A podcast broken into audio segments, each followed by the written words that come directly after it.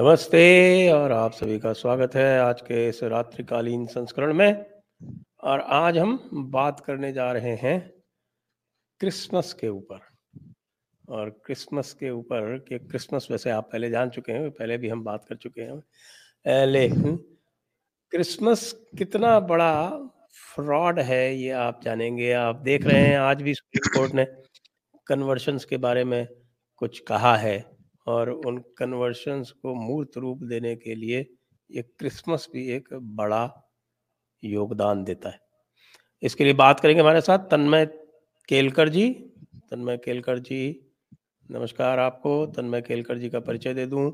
आप electronics engineer हैं, कई भाषाओं के जानकार हैं और कई सारी पुस्तकें भी इन्होंने लिखी हैं जो वीर सावरकर, सोशल रिवोल्यूशनरी नामक पुस्तक का भी प्रकाशनाधीन है। आपका स्वागत है तन्मय जी। जी, नमस्कार। बहुत बहुत धन्यवाद मुझे इस मंच पे आमंत्रित करने के लिए, मुझे अवसर देने के लिए। जयपुर डायलॉग में वैसे तो तकरीबन खुद तीन साल से देखते आ रहा हूँ और आज खुद आपके सामने बोलने का अवसर मिल रहा है। तो एक तरह से फैंस फैंस मोमेंट जो कहते हैं कि अपने पसंदीदा सेलिब्रिटी के सामने बैठने पर जो अनुभव होता है वैसा कुछ मैं कर रहा हूँ। और और आपके सभी दर्शकों को भी मनपूर्वक धन्यवाद और नमस्कार। प्रणाम। जी। आ, तो तन्मय जी क्रिसमस का आपने अध्ययन किया है और वैसे भी हम आ, सब जानते हैं कि अनलाइक इस्लाम जिसमें कि बहुत ब्रूट फोर्स यूज़ किया जाता है उसमें बलपूर्वक लोगों का धर्म परिवर्तन किया जाता है उनमें बड़ी क्रूरता निशंसता बर्बरता इस प्रकार की आपने सब देखी होगी। वैसे ऐसा नहीं है कि क्रिश्चियनिटी ने भी ये नहीं किया जैसे गोवा में किया उन्होंने लेकिन अधिकतर ये देखा जाता है कि वे बल के स्थान पर छल का प्रयोग करते हैं। जी। और मेरा मानना है कि जो क्रिसमस है वो इस छल का ही एक उपक्रम है। आप क्या कहते हैं? कुछ ऐसा ही आ, कहना चाहता था मैं लगभग सहमत ही हूँ आपसे। लेकिन किस तरह से ये किया गया आ, इस पे थोड़ा गहराई से रोशनी अगर डाली जाए तो वो और भी दिलचस्प लगेगा। क्योंकि मैं आपको सा संदर्भ इस पे स्थापित कर दूँ क्योंकि जी, जी। ये जो क्रिश्चियन कन्वर्शन का जो इतिहास है वो वो ग्रीस से आरंभ होता है ग्रीको रोमन एम्पायर से आरंभ होता है। और एक बड़ी वो कथा है कि जिसमें किस तरह से उन्होंने जो वहाँ का सम्राट था उसी को कन्वर्ट कर लिया। जी तीसरी सदी में अगर मैं तीसरी सदी में और उसी में जो है वो जो जो उनके जो ग्रीक की जिसको बड़ा हिकारत भरी नज़र से वो देखते हैं उसको पेगन बोलते हैं। पेगन का अर्थ होता है बड़ा रस्टिक या रूरल इस प्रकार का। जी। तो उस मैं तो उसको एक नेचर बेस्ड सिविलाइजेशन कहूँगा या प्रकृति आधारित सभ्यता। तो उस प्रकृति आधारित सभ्यता में किस तरह से छल से उनके जो पर्व और उनके उत्सवों को करके अपने में आत्मसात करके और उनके साथ किया क्या क्रिसमस एक उदाहरण बन सकता है उसमें? जी बिल्कुल। तो दुनिया में जितनी भी पेगन सिविलाइजेशंस थी पेगन का मतलब जो ख्रिस्ती इस्लामी जू और मैं उसमें चौथा ऐड करूँगा कम्युनिस्ट नहीं है आ, ऐसी सभ्यताएँ। और ऐसी जो सभ्यताएँ हैं उन सबकी कुछ खूबियाँ थी जो भारत की भी है। उसमें एक खूबी ये है कि उस जगह के जहाँ की वो संस्कृति है ये जो सभ्यता है वहाँ की मिट्टी से वहाँ की ऋतुओं से वहाँ के पर्यावरण से वो जुड़ी रहती है। जैसे कि भारत में भी अगर आप आ, पूरा कैलेंडर खोले और सारे उत्सवों को देखें तो खेती का शेड्यूल उस समय का हवामान पर्यावरण इससे उस उत्सव का या त्योहार का कुछ घनिष्ठ संबंध आपको नज़र आएगा। यही बात ख्रिस्त पूर्व यूरोप में भी थी। तो ख्रिस्त पूर्व यूरोप में कुछ थोड़ी पृष्ठभूमि देता हूँ कि वहाँ के त्योहार या वहाँ के देवता कैसे होते थे। तो उत्तरी यूरोप पे यूरोप का अगर पर्यावरण हम देखें तो बहुत ज़्यादा ठंड वहाँ पे होती है। जर्मनी डेनमार्क, नॉर्वे स्वीडन ये सब इलाके। और उस जमाने में जब बिजली या पेट्रोल नहीं था, जिससे कि अपने घर को या कमरे को गर्म रख सके तब सर्दी के मौसम को सरवाइव कर जाना भी बहुत बड़ा चैलेंज चुनौती होती थी। In just in terms of survival तो इसी को लेके कई सारे उनकी लोक रीतियाँ और उत्सव थे। जिसमें से सबसे प्रसिद्ध है यूल यूल का उत्सव या उसको यूल फेस्टिवल कहते थे। इसमें होता यह था कि एक तो सभी तरफ़ बर्फ़ बर्फ़ ही बर्फ़, ठंडी ठंड, और उससे बचने के लिए घर के जो भी पुरुष होते थे, वो बाहर निकलते थे, और जो भी लकड़ी की सबसे बड़ी लॉग वुडन लॉग दिखती थी, वो खींच के घर घर लेके आते थे, उसे जलाया जाता था, और फिर प्रकृति की प्रार्थना की जाती थी कि और तरह तरह के देवताओं की कि आ, हमें ज़िंदा रहने के लिए और अगले साल में आ, आ, अच्छी किस्मत पाने के लिए आशीर्वाद दे दे। तो ये ये जो चीज़ है यू लॉ को खींच के लाना उसको जलाना ये आज भी क्रिसमस में भारत में नहीं लेकिन पश्चिमी दुनिया में ये आज भी प्रचलित है उसे यूल ही कहा जाता है लेकिन इस यूल का संबंध उस यूल से है इसकी जानकारी बहुत कम लोगों को वहाँ पे भी वहाँ पे भी बहुत कम लोगों को होती है। दूसरी बात इसकी जो लपटे होती थी उस लपटों से जो चिंगा, चिंगारियाँ निकलती थी उस चिंगार एक एक चिंगारी यानी कि एक एक हमारा पशु पालतू प्राणी ये उनकी श्रद्धा होती थी। और ये सब होता था सूर्यदेव के सूर्यदेव के पूजन प्रत्यर्थ। क्योंकि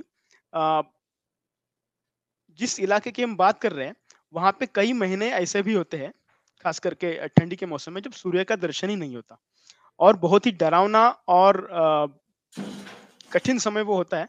और ऐसे वक्त पे सूर्य की आराधना करें ताकि हमको प्रकाश मिले, उष्मा मिले और हम सर्वाइव हो, ये उनकी भावना होती थी।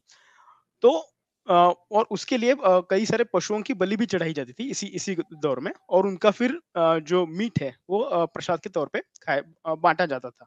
तो इससे शुरू हुआ विंटर फिस्ट और इस विंटर फिस्ट का प्रचलन ख्रिस्त से बहुत पहले का है यूरोप में। तो जैसे ये ये एक एक बात थी और दूसरी बात उस, उसी त्योहार में ये होती थी कि एवरग्रीन नाम का जो पेड़ है, उसको भी लाते थे और उसको दीर्घायुष्य का प्रतीक समझ के उसको सजाते थे, उसकी पूजा करते थे। जो आज हम क्रिसमस ट्री करके जो घर में सजाते हैं उसका प्राथमिक रूप ये है एवरग्रीन का ट्री। और इसकी, इसका भी कारण ये है कि इतनी आ, कड़ी सर्दी में जब आ, बच पाना ही बहुत मुश्किल था तब कई सारे पेड़ तो शायद आ, मर, मर जाते होंगे लेकिन एवरग्रीन का जो प्लांट है वो ज़रूर सर्वाइव होता था और इसीलिए उसको दीर्घायुष्य का प्रतीक माना गया। ये थी ये हुई बात उत्तरी यूरोप की और दक्षिणी यूरोप में रोमन साम्राज्य था और रोमन साम्राज्य में कई सारे देवता होते थे जैसे कि जो आज ग्रहों के नाम दिए हैं ना वो दरअसल देवता थे विनस सैटर्न जुपिटर वगैरह। तो इन सारे देवताओं के प्रत्यर्थ अलग अलग उत्सवों का प्रचलन था। जैसे कि सैटर्न का सैटर्न लिया बैकुस या बाकु, बैकुस एक था उसका बैकन लिया। जुवेन आलिया नाम का एक और था जो छोटे बच्चों का त्योहार होता था।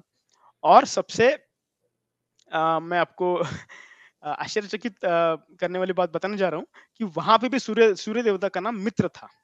उसके मैं चित्र भी दिखाऊँगा आपको। तो सूर्य देवता के यानी कि मित्र के प्रत्यर्थ ये पूरा फिस्ट आयोजित होता था रोमन साम्राज्य में यानी कि दक्षिण यूरोप में जहाँ पे ठंड इतनी ज़्यादा नहीं थी लेकिन फिर भी ठंड तो थी। तो इस दौर में एक और चीज़ होती थी कि वो थी रोमन साम्राज्य के गुलाम और गरीब। गुलामों का और गरीबों का मजदूरों का यह कहना था कि बाकी पूरे साल में आप हमसे कितने भी काम करवा लो, हमें कितने भी कष्ट दो, कितने भी शोषण करो हमारा, लेकिन ये दो हफ़्ते या फिर जो भी कालावधि रहेगा, वो हमारे हैं। तो इस दौर में हमें अच्छे से अच्छे कपड़े, अच्छे से अच्छा अच्छे अच्छे से अच्छा खाना अच्छे से अच्छी ट्रीटमेंट मिलनी चाहिए, जैसे कि हम राजा हैं। तो गुलामों के पूरे झुंड के झुंड निकलते थे, किसी एक गुलाम को राजा के कपड़े पहनाना उसका जुलूस निकलना, ये सब होता था। दरवाजे पे नॉक कर नॉक नॉक करके बोलते थे कि आपके घर में जो भी best wine best beer best food होगा, वो एक दिन के लिए हमें चाहिए और अगर वो मकान मालिक ना दे उसको तो तरह तरह के ट्रिक्स करते थे, जैसे कि मतलब होली में जैसे हम बुरा ना मानो, होली है करके एक दूसरों का मज़ाक उड़ाते, वैसे मज़ाक मज़ाक में ये सब होता था। ये जो सैटर्न एलिया का मैंने अभी वर्णन किया, वो बाद में जाके उसके थोड़ा विकृत रूप आ गया क्रिसमस में जिस जिसे फिर क्रिसमस राइट्स कहा जाने लगा। जब ये सब यूरोप से जब नई नई दुनिया में यानी कि अमेरिका में एक मैं आपको एक मिनट रोकूँगा यहाँ पे ये सैटरनेलिया जिसकी बात करते हैं तो सैटरनेलिया की बात ये होती है कि ये जो था ये आ, हमारे जो हम्म, आपके जो विंटर सोल्स्टिस है उस दिन होता था। और विंटर सोल्स्टिस जिस समय ये हुआ आपके ईसा के आसपास की बात उस समय वो 25 दिसंबर को होता है जबकि आज वो 21 दिसंबर को होता है लेकिन ये अभी भी 25 दिसंबर को ही कायम है। हाँ। तो निश्चित रूप से इनको हाँ, ये जो है वो खगोलीय गणना का कोई अनुमान नहीं है आज भी। इस, इसको लेके मुझे कुछ और भी कहना है लेकिन मैं आ, वो बाद में कहूँगा थोड़ा टुवर्ड्स द एंड तो ये सैटर्नेलिया के सेलिब्रेशन के वक्त ये सब एक तरह से राइट्स या फिर आप कहेंगे कि बहुत चहल पहल का माहौल होता था। और ये सब जब यूरोप में क्रिस्ती मज़हब का प्रचार होने लगा तो चर्च को ये सब बहुत इससे घिन थी घिन आती थी। एक तो वो पेगन ट्रेडिशन है मतलब क्रिस्त के पूर्व वाला, यानी कि वो जाहिलिया दौर था, उनके उनके मुताबिक। तो इस सब के सब पे पाबंदी लगाने की बहुत सारी कोशिशें की चर्च ने और चर्च के इंस्टीट्यूशन ने। लेकिन क्योंकि वो मिट्टी से जुड़ा था उस हवामान से जुड़ा था उस पर वो पाबंदी लाने में आ, सफल नहीं हुए ठीक है? यहाँ तक कि सत्रहवें सदी का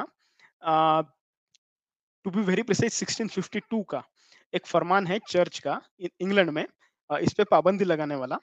और 1652 वो साल है जब ओलिवर क्रॉमवेल की एक सेमी तानाशाही इंग्लैंड पे छाई थी। और उन्होंने फिर क्रिसमस पे पाबंदी लगाई थी। लेकिन जैसे ही ओलिवर क्रोमवेल को जाके फिर से चार्ल्स द सेकंड आए तख्त पे, उन्होंने फिर से क्रिसमस चालू किया। मतलब यूँ कह सकते हैं कि अंग्रेज़ राजा के बिना रह सकते हैं, लेकिन क्रिसमस के बिना नहीं। ये वो ऐसा उस दौर में होता था। यानी कि एक तरह से कह सकते कि ईसा का जन्म था पहली सदी में।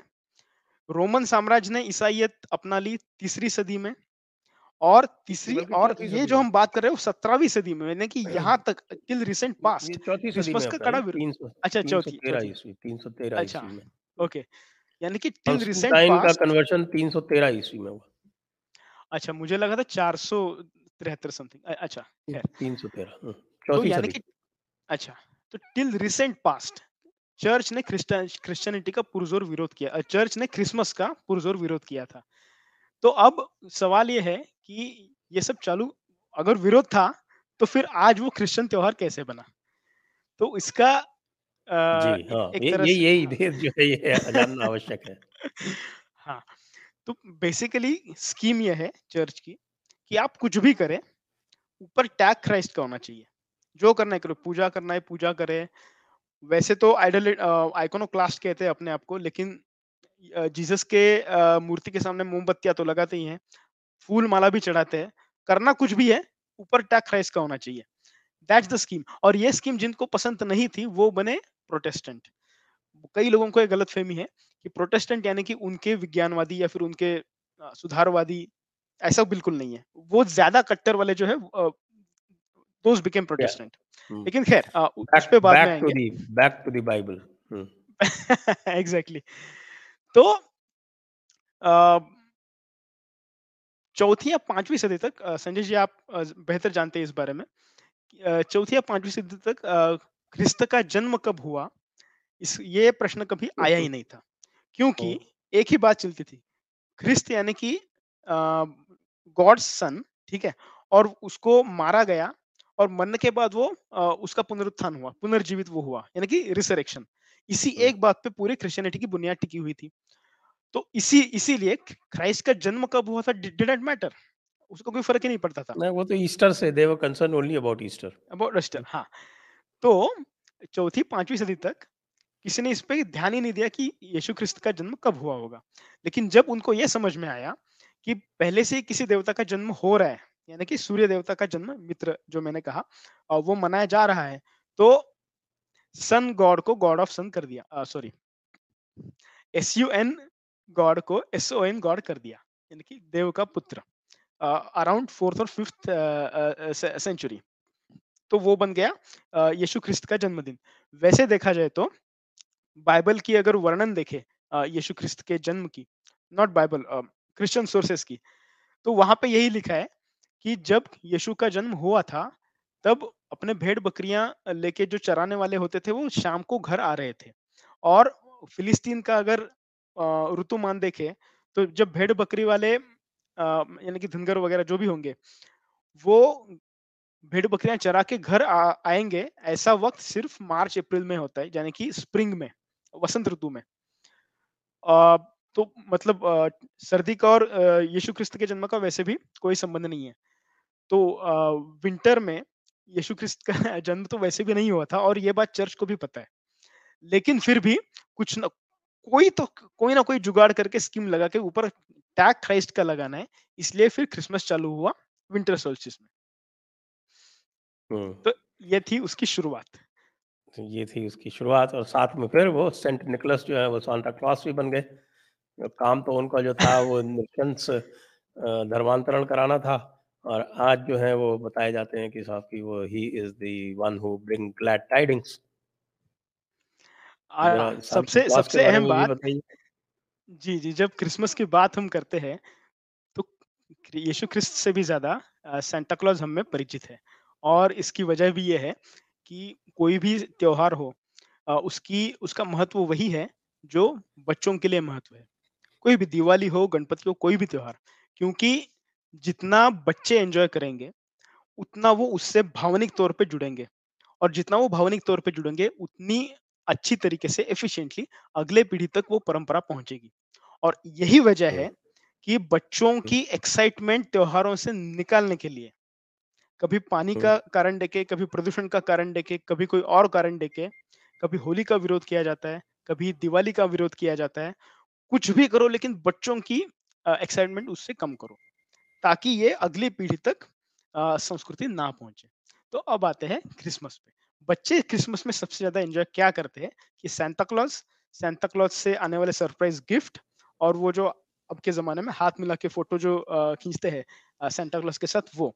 लेकिन सेंटा क्लॉज की असली तस्वीर अगर मैं आपको दिखाऊँ तो आप आ, काफ़ी चौंक जाएँगे क्योंकि उस तस्वीर का आज का जो सेंटा क्लॉज का की छवि बनी है उसकी समानता उस नहीं है। तो ये रहा Santa Claus Saint Nicholas actually ये नाइनटीन सदी की तस्वीर है। आ, इसका और सेंटा क्लॉज का जैसा आप देख सकते हैं कोई भी ताल्लुक आपको कोई भी समानता आपको नहीं दिखेगी। वैसे दो और इमेजेस में आप दिखाना चाहता था। सॉरी थोड़ा ये ये शेयर कर दें आप पहले स्क्रीन शेयर करें तो मैं इसको फिर लाऊं। हाँ मैं स्क्रीन शेयर कर रहा हूँ। तो ये है Santa Claus original not Santa Claus Saint Nicholas original इनका जन्म तीसरी या चौथी सदी में तुर्की में हुआ था। और इनके बारे में कहा जाता है कि इनके पेरेंट्स काफ़ी अमीर थे। और ये वर्तमान तुर्की है जिसको हम वर्तमान तुर्की कहते हैं वर्तमान तो तुर्की अनातोलिया अनातोलिया। उस समय तो या फिर Asia Minor. Anatolia Asia Minor कहते हैं। राइट तो उनकी यहाँ की पैदाइश है। और ऐसा कहा जाता है कि इनके घर वाले बहुत अमीर थे। ये क्रिश्चियनिटी पे आए कई सारी काफ़ी सारी संपत्ति जायदाद उन्हें उन्हें मिल गई। और उस जायदाद का दान धर्म करके वो गरीबों के दुख दूर करते थे, ऐसी उनकी कहानी है। आई एम नॉट श्योर कितनी हिस्टोरिकल ट्रू है, लेकिन कहानी ये है। उसमें भी वो बताया जाता है कि कोई एक गरीब घर का गरीब पिता था, उसकी तीन बेटियाँ थी और शादी में दहेज के लिए उसके पास पैसे नहीं थे तो इसलिए कुछ सोने के सिक्के खिड़की से सेंट निकोलस ने डाल दिए और एक एक करके मतलब तीनों बच्चियों के शादी का प्रबंध हो गया खर्चे का और उसका दुख दूर हुआ। ये एक कहानी सेंट निकोलस से जुड़ी है और इसी से फिर गिफ्ट देने वाला सेंटा क्लॉज बाद में कैसे बना ये मैं बताता हूँ। तो ये था सेंट निकोलस। इसमें कहानी में कैच है कि वो केवल जो है उन्हीं को गिफ्ट दिया करते थे जो कन्वर्ट हो जाया करते थे इसके अतिरिक्त और किसी को नहीं देते थे। ये बात इतनी ऑब्वियस है कि ये मैंने बोलना अहम नहीं समझा। नहीं नहीं ये तो बहुत आवश्यक है। अच्छा ठीक है। ये भी है कि वो जो दूसरे जो लोग कन्वर्ट नहीं होते थे उनको प्रताड़ित करते थे बुरी तरह से उसका पूरा उनका वो एक क्रॉनिकल है ये। Right right. अच्छा वेरी गुड अच्छा ये ये वाले क्रॉनिकल्स मैंने गहराई से देखे नहीं तो इसलिए मैंने उस पर कमेंट ही नहीं किया। तो ये रहे सेंटा क्लॉज तो प्रसिद्ध है। अच्छा। तो ये रहे, ये थे सेंटा क्लॉज। तो अभी ये तो हमने देखा कि गिफ्ट देने का तो कहाँ पे मूल है वो तो हमने देखा। लेकिन ये आसमान में उड़ना आ, फिर क्रिसमस के वक्त पे उड़ना और वैसे सेंट निकोलस तो उड़ते नहीं थे वो चलते ही थे। ये सब कहाँ से आएगा कि आसमान में उड़ेगा चिमनी से फिर नीचे आएगा और कोई गिफ्ट देके जाएगा ये कहाँ से आ गया? तो इसका इतिहास थोड़ा देखते हैं। तो ये रही एक और इमेज ये जो अभी इमेज में दिखाने जा रहा हूँ वो थोड़ी आपको डरावनी लग सकती है क्योंकि जिस देवता की वो इमेज है वो देवता डरावने होने के लिए कुप्रसिद्ध थे या फिर यूँ कहें कि प्रसिद्ध थे। ये रहा। तो ये जो आप इमेज देख रहे हैं ये है उत्तरी यूरोप के प्री क्रिश्चियन देवता जिनका नाम था ओदिन। और ये ओदिन ऐसे देवता थे जो आसमान से उड़ते थे, उनके दो कुत्ते होते थे, जो उनके हमेशा साथ होते थे। उनके नाम भी है जो मैं अभी भूल गया, मैनिन एंड स्टैनिन समथिंग। उन कुत्तों का काम यह था कि एक का काम था मन को प्रभावित करना और दूसरा, दूसरे कुत्ते का काम था ज्ञान को प्रभावित करना। उनके दो कौवे भी होते थे, जो उनको पूरी दुनिया की खबरें बताते थे।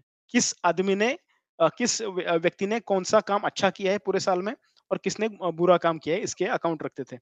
और विंटर के अराउंड यानी कि ये जो विंटर सोल्स्टिस का जो हमने उत्सव बताया उसके आस, आसपास ये ओदिन आसमान से उड़ते हुए जाता है और ओदिन की कृपा जिस पे होगी उसका अगला साल अच्छा जाएगा और जिसकी जिस पे अवकृपा होगी वो उसका खामियाजा भुगतेगा। ये थी उत्तरी यूरोप के लोगों की श्रद्धा। तो ओदिन की उड़ती हुई इमेज ये आप देख सकते हैं। एक घोड़ा यहाँ पे दिखाया है।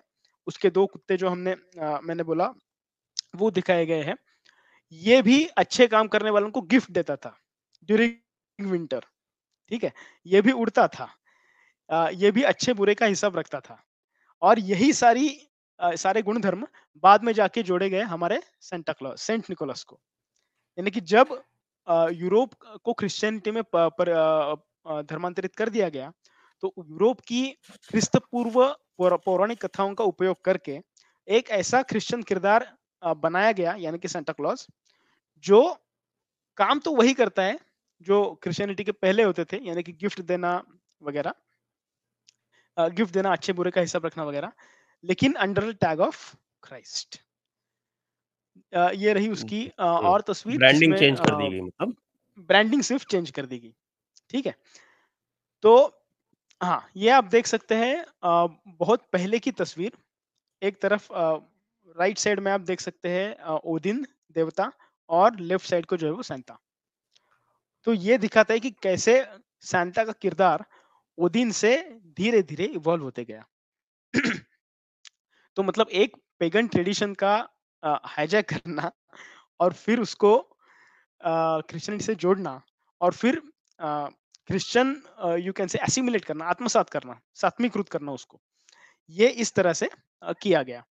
जब ये अमेरिका, ये सारा ट्रेंड जब अमेरिका पहुँचा यानी कि ये सब अभी बात तो यूरोप की हो रही है उसका उसका उगम तो यूरोप में है। जब अमेरिका में ये सब चालू हुआ क्रिश्चियनिटी और उसके प्रसार के अलग अलग तरीके तो लोगों ने सोचना ये चालू किया, चर्च ने भी और नॉर्मल पब्लिक ने भी, कि इससे कैसा ज़्यादा से ज़्यादा मनोरंजक बनाया जाए। और फिर जो मैंने तस्वीर दिखाई थी लास्ट में सेंटा क्लॉस की तो उसे उसे कर दिया गया ज़्यादा कॉमन ठीक है? मतलब वो सिर्फ़ पुराणों में नहीं है, वो एक्चुअल में भी है। तो रास्ते में दुकानों में इसी भेस में लोग दिखने लगे सेंटा क्लॉज उनके पास गिफ्ट हुआ करते थे। वैसे एक और बात बताऊँ, जो हॉलैंड से अमेरिका आए थे, जिन्होंने न्यू एम्स्टरडेम नाम की कॉलोनी बसाई थी, जिसका आज का नाम है न्यूयॉर्क वहाँ पे एम्स्टरडेम यानी कि हॉलैंड के भी परंपराओं का एक परंपराओं का प्रभाव दिखता है। हॉलैंड के परंपराओं में सेंटा क्लॉज दो थे।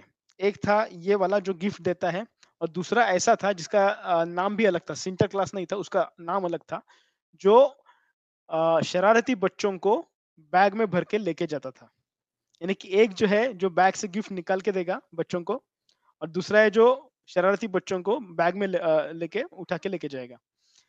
लेकिन अब ये ये तो कथा थोड़ी डरावनी है तो इस डरावनी कथा को ओमिट कर दिया जिससे कि बच्चों को और भी दिलचस्प लगे और उसमें इंटरेस्ट है पसंद है बच्चों को।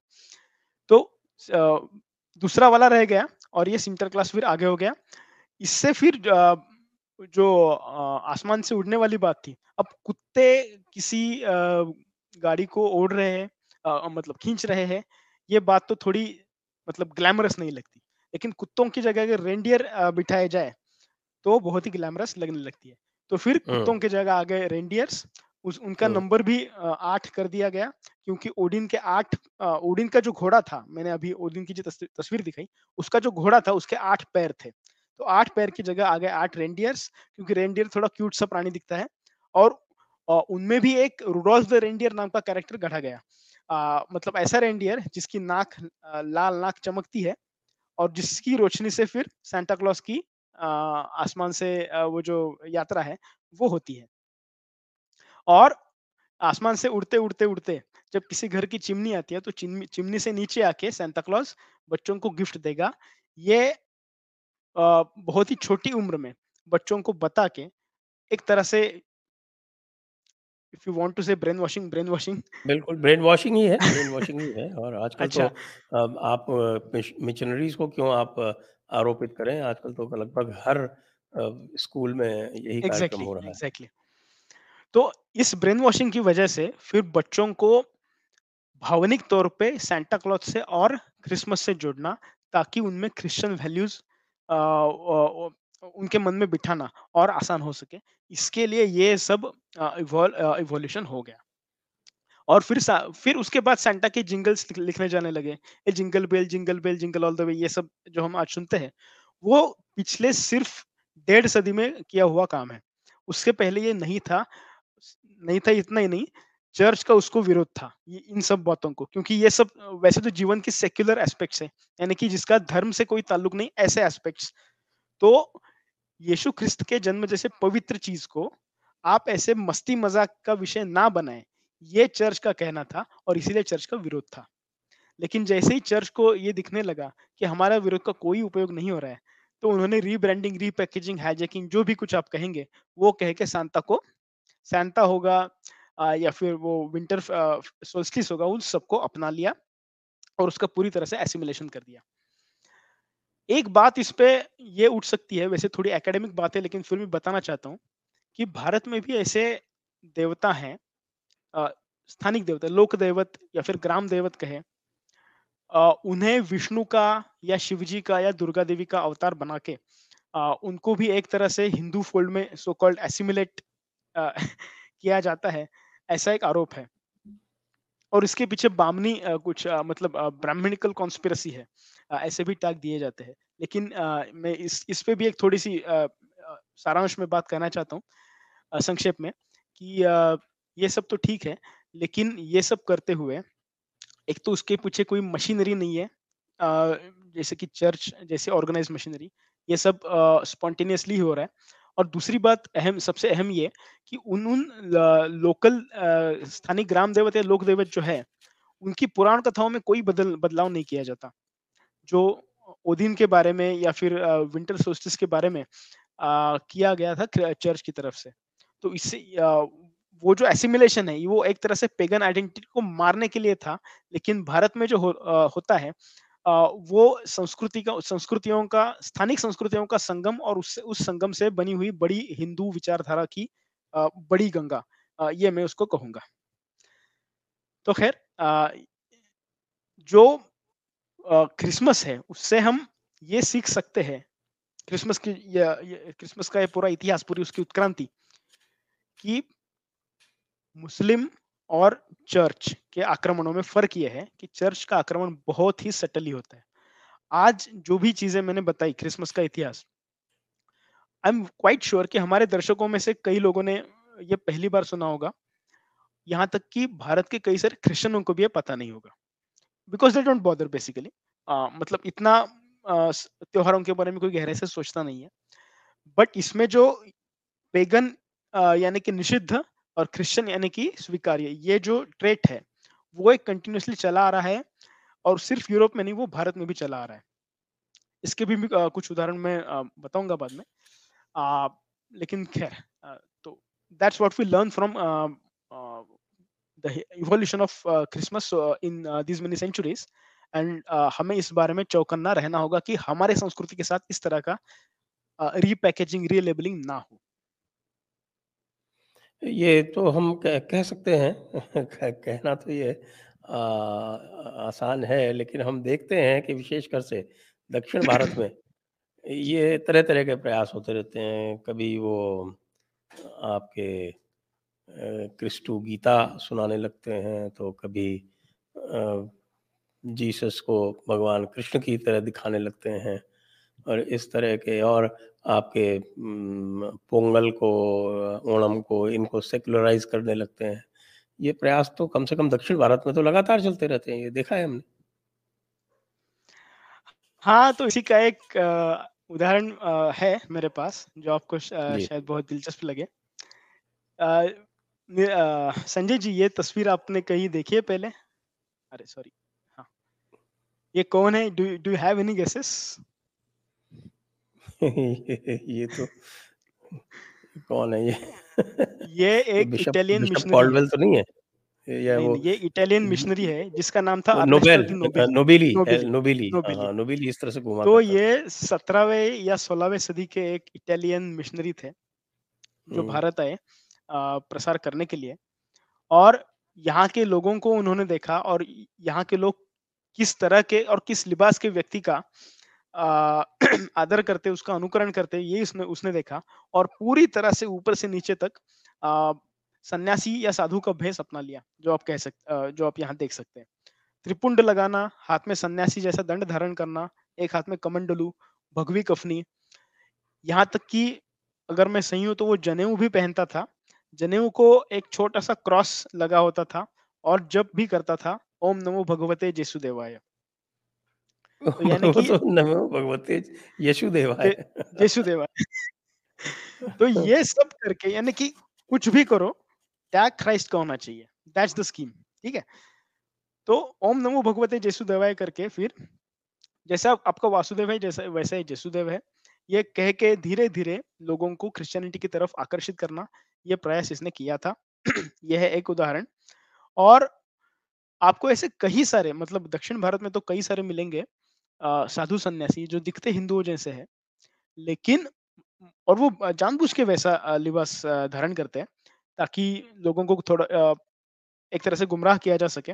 और एक एक बात में थोड़ा और फोकस से यहाँ बताना चाहता हूँ स्पेशली इस चैनल के लोगों ने इसके पहले भी सुनी होगी कि वैसे भी हमारे तैतीस कोटि देव है, इसमें एक और क्राइस्ट की अगर एडिशन हो तो उससे दिक्कत क्या है? तो उसमें दिक्कत ये है कि ये जो सारे देव है तैतीस कोटि जिनको कहा जाता है उनमें से एक भी दे, देवता का या फिर एक भी भक्त का कहना ये नहीं है कि सिर्फ़ मेरी देवता सच है और मेरी देवता छोड़ के बाकी देवताओं की जो उपासना करेगा वो नरक में जाएगा ये कोई नहीं कहता। और इसीलिए आप देखेंगे गणेश जी के भक्त और हनुमान जी के भक्त इनमें कभी आपसी पथराव हुआ है टकराव हुआ है हिंसाचार हुआ है ऐसा नहीं देखेंगे। क्षात्र धर्मी खालसा पंथ और अहिंसावादी जैन पंथ। इनका कभी आपस में, आपसी टकराव हुआ नहीं है। क्योंकि सिर्फ़ मैं हूँ मैं ही सही हूँ और मेरे अलावा बाकी सब गलत है। ये कोई भी हिंदुस्तानी फिर भारतीय दर्शनों में जुड़ा हुआ व्यक्ति या संप्रदाय कभी नहीं कहेगा। लेकिन क्रिश्चियनिटी का ये एक मसला है कि क्राइस्ट को छोड़ के कोई भी सेवायर नहीं। क्राइस्ट को छोड़ के कोई भी शरण्य नहीं, कोई भी पूजनीय नहीं। ये बात, इस बात पे वो सारे ख्रिस्ती संप्रदाय एक मत है। और इसीलिए आप किसी भी जो जिस किसी भी देवता की पूजा करते हैं क्राइस्ट को छोड़ के तो आप नरक के लिए नरक में जाना आपका तय है यानी कि हेल में जाना कंडेम टू हेल ये बात तय है और इसीलिए हम ये कह सकते हैं कि क्राइस्ट को एक तरह से हम एसिमुलेट कर सकते हैं बट दे कैनॉट से कि हम आ, मतलब कोई क्रिस्ती अगर गणेश जी की पूजा करे या फिर कोई भी इंसान गणेश जी की पूजा अगर करे तो उसे जीने का हक है ये वो कह नहीं सकते। तो ये एक उदाहरण मैंने दिखाया अर्नेस्टो दी नोबिली का और दूसरा अब ये दिखाना चाहता हूँ इस आ, ये काफ़ी बड़ा और पेचीदा विषय है वैसे तो। आ, और आ, मतलब it's a matter of concern. ये जो आप चित्र यहाँ देख रहे हैं वो वैसे तो किसी भी एंगल से तमिल मलयाली आदमी लगता नहीं है वैसे तो। लेकिन ये चित्र है देव सहायम पिल्लई का। देव सहायम पिल्लई सत्रहवें सदी का एक कैरेक्टर है। इतिहास के तौर पे ऐतिहासिक दृष्टि से कितना सही है कितना गलत सच है या झूठा मुझे पता नहीं। आ, वैसे रिटर्न रिकॉर्ड्स तो इसके मिलते नहीं है। लेकिन ये इसके बारे में कहा जाता है कि इनका जन्म होता नीलकंठ नाडर इस नाम से और वो त्रावणकोर के राजा के दरबार में एक दरबारी थे। और त्रावणकोर के राजा ने जो जातीय शोषण किया उससे उसका इन्होंने विरोध किया क्योंकि वो डच मिशनरीज के संपर्क में आए थे और ईसाइयत से प्रभावी हुए, प्रभावित हुए थे। इन्होंने ईसाइयत अपना ली थी और ईसाइयत अपनाने के बाद जब उन्होंने जातीय जातीय आधारित शोषण का विरोध किया, तब त्रावणकोर के राजा ने उन्हें देहदंड दिया और उन्हें मार दिया गया। यह है देव नीलकंठ नाडर की कहानी कहानी जिनका ख्रिस्ती होने के बाद का नाम था देव सहायम पिल्लई। कहानी कितनी सच है ये तो पता नहीं लेकिन कन्याकुमारी में इनका बहुत बड़े बड़े मंदिर, उनके बड़े बड़े उत्सव अभी बन रहे हैं। उनका स्मारक भी दिखाया जाता है और सुर्खियों में ये पूरा वाकया इसलिए आया था क्योंकि इन्हें सेंटहुड देने की बात रोम में चल रही है। और आप तो जानते ही होंगे कि सेंटहुड तभी मिलता है जब एक तो उन्होंने कई सारे चमत्कार किए होने चाहिए यीशु के नाम पे, या तो कई सारे लोगों को यीशु की राह में आकर्षित किया होना चाहिए। ये दो क्राइटेरिया है सेंटहुड के। और ये दिखा के दक्षिणी भारत के कई जनजातियों को क्रिश्चियनिटी की तरफ़ आकर्षित करना, ये उनका हेतु इस पूरे कहानी को गढ़ने के पीछे है। और दुर्भाग्य की बात यह है कि इसमें काफ़ी सारी सफलता भी उनको मिलती दिख रही है। 20 साल पहले कन्याकुमारी की क्रिश्चियन आबादी, अगर मैं सही हूँ तो आठ या नौ परसेंट रहेगी या फिर उससे भी कम। लेकिन आज वो आधी से ज़्यादा है, यानी कि मोर देन फिफ्टी परसेंट आबादी हो चुकी है कन्याकुमारी की क्रिश्चियन हो चुकी है।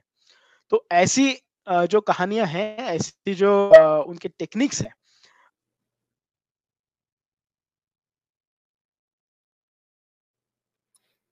हाँ दर्शकों कनेक्शन थोड़ा सा टूट गया है इस समय। अभी हम उनको वापस ले रहे हैं तन्मय जी को। तन्मय जी को वापस लेके जो ये एक रुचिकर प्रसंग चल रहा है, इसको हम आगे बढ़ाते हैं। और आप लोगों से अनुरोध है कि आप जो भी प्रश्न हैं, आप पूछ सकते हैं, वो आप कृपया प्रश्न पूछें। प्रश्न पूछने के साथ साथ आपसे ये भी अनुरोध है कि कृपया इस वीडियो को लाइक करें। और जरा लाइक जो करें तो दिखना चाहिए, जरा जोरदार लाइक करें। और वीडियो को शेयर करें और चैनल को भी सब्सक्राइब करें। चैनल को सब्सक्राइब करने के साथ साथ आप हम आपसे ये भी अपेक्षा करते हैं कि आप हमें सहयोग करें आर्थिक जिसके लिए आप जा सकते हैं हमारे डिस्क्रिप्शन में जहाँ पर लिंक दिए हुए हैं। जी तन्मय जी आ गए हैं जुड़ गए हैं वापस। तो तन्मय जी आप कन्याकुमारी के बारे में बात कर रहे थे आगे चलेंगे। जी तो आ, ऐसे कौन कौन सी तकनीकें तरीके अपना के क्रिश्चियनिटी की तरफ़ आकर्षित करने का षड्यंत्र चल रहा है इसकी जानकारी हमें होनी चाहिए और इससे संबंधित जागरूकता जितना हो सके हम फैला सके। इसीलिए ये सब जानकारी मैंने आप, आपके सामने रखना आवश्यक समझा। एक और तस्वीर वैसे है संजय जी जो मैंने अभी व्हाट्सएप पे भेजी थी जरा दिखाएँगे प्लीज़ जी व्हाट्सएप हाँ, वाली तस्वीर जो है कौनसोल ले आए जो व्हाट्सएप पे भेजी थी। और इसके साथ साथ आप कुछ वो सेंट थॉमस वाली जो काल्पनिक कहानी है उसके बारे में भी कुछ बता सकते हैं क्या? सेंट थॉमस के बारे में आई एम नॉट श्योर मतलब आ, उसकी हिस्टोरिसिटी ही मुझे पता नहीं है। इसके मतलब उसकी हिस्टोरिसिटी तो है नहीं क्योंकि वो तो चर्च ने ही कह दिया था कि वे सेंट थॉमस जो थे वो सीरिया तक जाके या पर्शिया तक जाके गए थे। हाँ तो यहाँ तो पहुँचे नहीं यहाँ तक यहाँ के क्रिश्चियंस ने बड़ा प्रोटेस्ट किया। और वो जो वेटिकन के में लिखा गया था और उनकी वेबसाइट पे जो आ गया था, उसको इन्होंने यहाँ से प्रोटेस्ट करके उसको हटवाया। क्योंकि नहीं तो इनका पूरा का पूरा जो सेंट थॉमस का जो तमाशा था, जिसके ऊपर पता नहीं कितनी सारी पीएचडी अवार्ड हो गई हैं, झूठी सच्ची तमिलनाडु में, वो सब खत्म हो जाती। तो वो सेंट थॉमस का भी झूठा किस्सा बना रखा है इन्होंने। और इस तरह के झूठे किस्सों में तो महारत हासिल है, क्रिश्चियनिटी से बड़ा तो कोई हो ही नहीं सकता, जो इस तरह के झूठे किस्से जो फैलाता हो। ये तो इस्लाम वाले तो इनके सामने मुझे लगता है कि पहली दूसरी कक्षा के छात्र हैं। इनको तो केवल जो है वो तलवार भाँजना आता है, उसके अगर कोई दिमाग लगाना कोई दिमाग लगाने का काम होता है, तो उसमें ये पीछे हो जाते हैं। लेकिन ये तो बड़ा दिमाग लगाते हैं, वो हर चीज़ को स्टडी करते हैं, हिंदुओं के हर छोटे-छोटे जो है जितने हमें नहीं पता होंगे हमारे कस्टम्स और हमारे रीति-रिवाज उतने ये उसकी जानकारी करके फिर उसको जो है वो अपने में अपना के फिर बेवकूफ़ बना के और उसके बाद एक बार कोई कब्ज़े में आ जाता है, तो फिर उससे टाइट वसूलना शुरू कर देते हैं, इनकी आमदनी भी शुरू हो जाती है। तो तो विषय तो वैसे बहुत बड़ा है, लेकिन मेरा फ़ोकस इस बार सिर्फ़ क्रिसमस पे ही था। जी, तो जी, जी। आशा है सबको ये पसंद आया होगा और इससे थोड़े अ, आँख खुलने में अ, मदद हुई होगी। तो मेरा आपसे एक सवाल है एक कि अगर इस सब साइकिल को अगर काउंटर करना है, तो जी। हमें क्या करना चाहिए? तो क्या क्रिसमस के हाँ, आस-पास मित्र जयंती की शुभेच्छा देनी चाहिए क्योंकि वो मित्रा ओरिजिनल था या फिर ओदिन जयंती की शुभेच्छाएँ? ये ये ये साड़ी पहने हुए मेरी दिख रही है या इसमें? तो ये है वेस्ट इंडीज़ की एक वेस्ट इंडीज़ का एक चित्र जब 19वीं सदी में जो बंधुआ मज़दूर होते थे यानी कि बॉन्डेड लेबर्स इंडेंचर्ड लेबर्स जो जाते थे वेस्ट इंडीज़ में। इंडेंचर्ड लेबर्स तो भारत से कई सारे लोग वेस्ट इंडीज इस इसलिए जा चुके थे। आज भी हम वेस्ट इंडीज की टीम का अगर नाम देखें खिलाड़ियों के, तो कोई शिवनारायण चंद्र पौल, कोई रामनरेश सरवन दिखता है, वो भी इसीलिए है। तो वहाँ पे जो भारत भारतीय लोग बसे हैं, उन्हें आकर्षित करने के लिए क्रिश्चियनिटी की तरफ़ ये बनाया गया था नुस्त्रा सेन्योरा दिल रोज़ारियो यानी कि आवर लेडी ऑफ़ रोज़री जो मेरी का ही एक नाम है। बिल्कुल शालीन सी साड़ी पहन रखी है। गोदी में एक क्यूट सा बालक दिखाया है, जो कि यीशु है। ऐसे आपको छत्तीसगढ़ के चित्रशैली में, गोवा की चित्रशैली में, तमिल चित्रशैली में, वहाँ के स्थानिक चित्रशैली जो भी होगी, उनमें यीशु और अ, मेरी के चित्र दिखेंगे भारत में भी। सब तो अभी दिखा नहीं रहे अ, समय के कम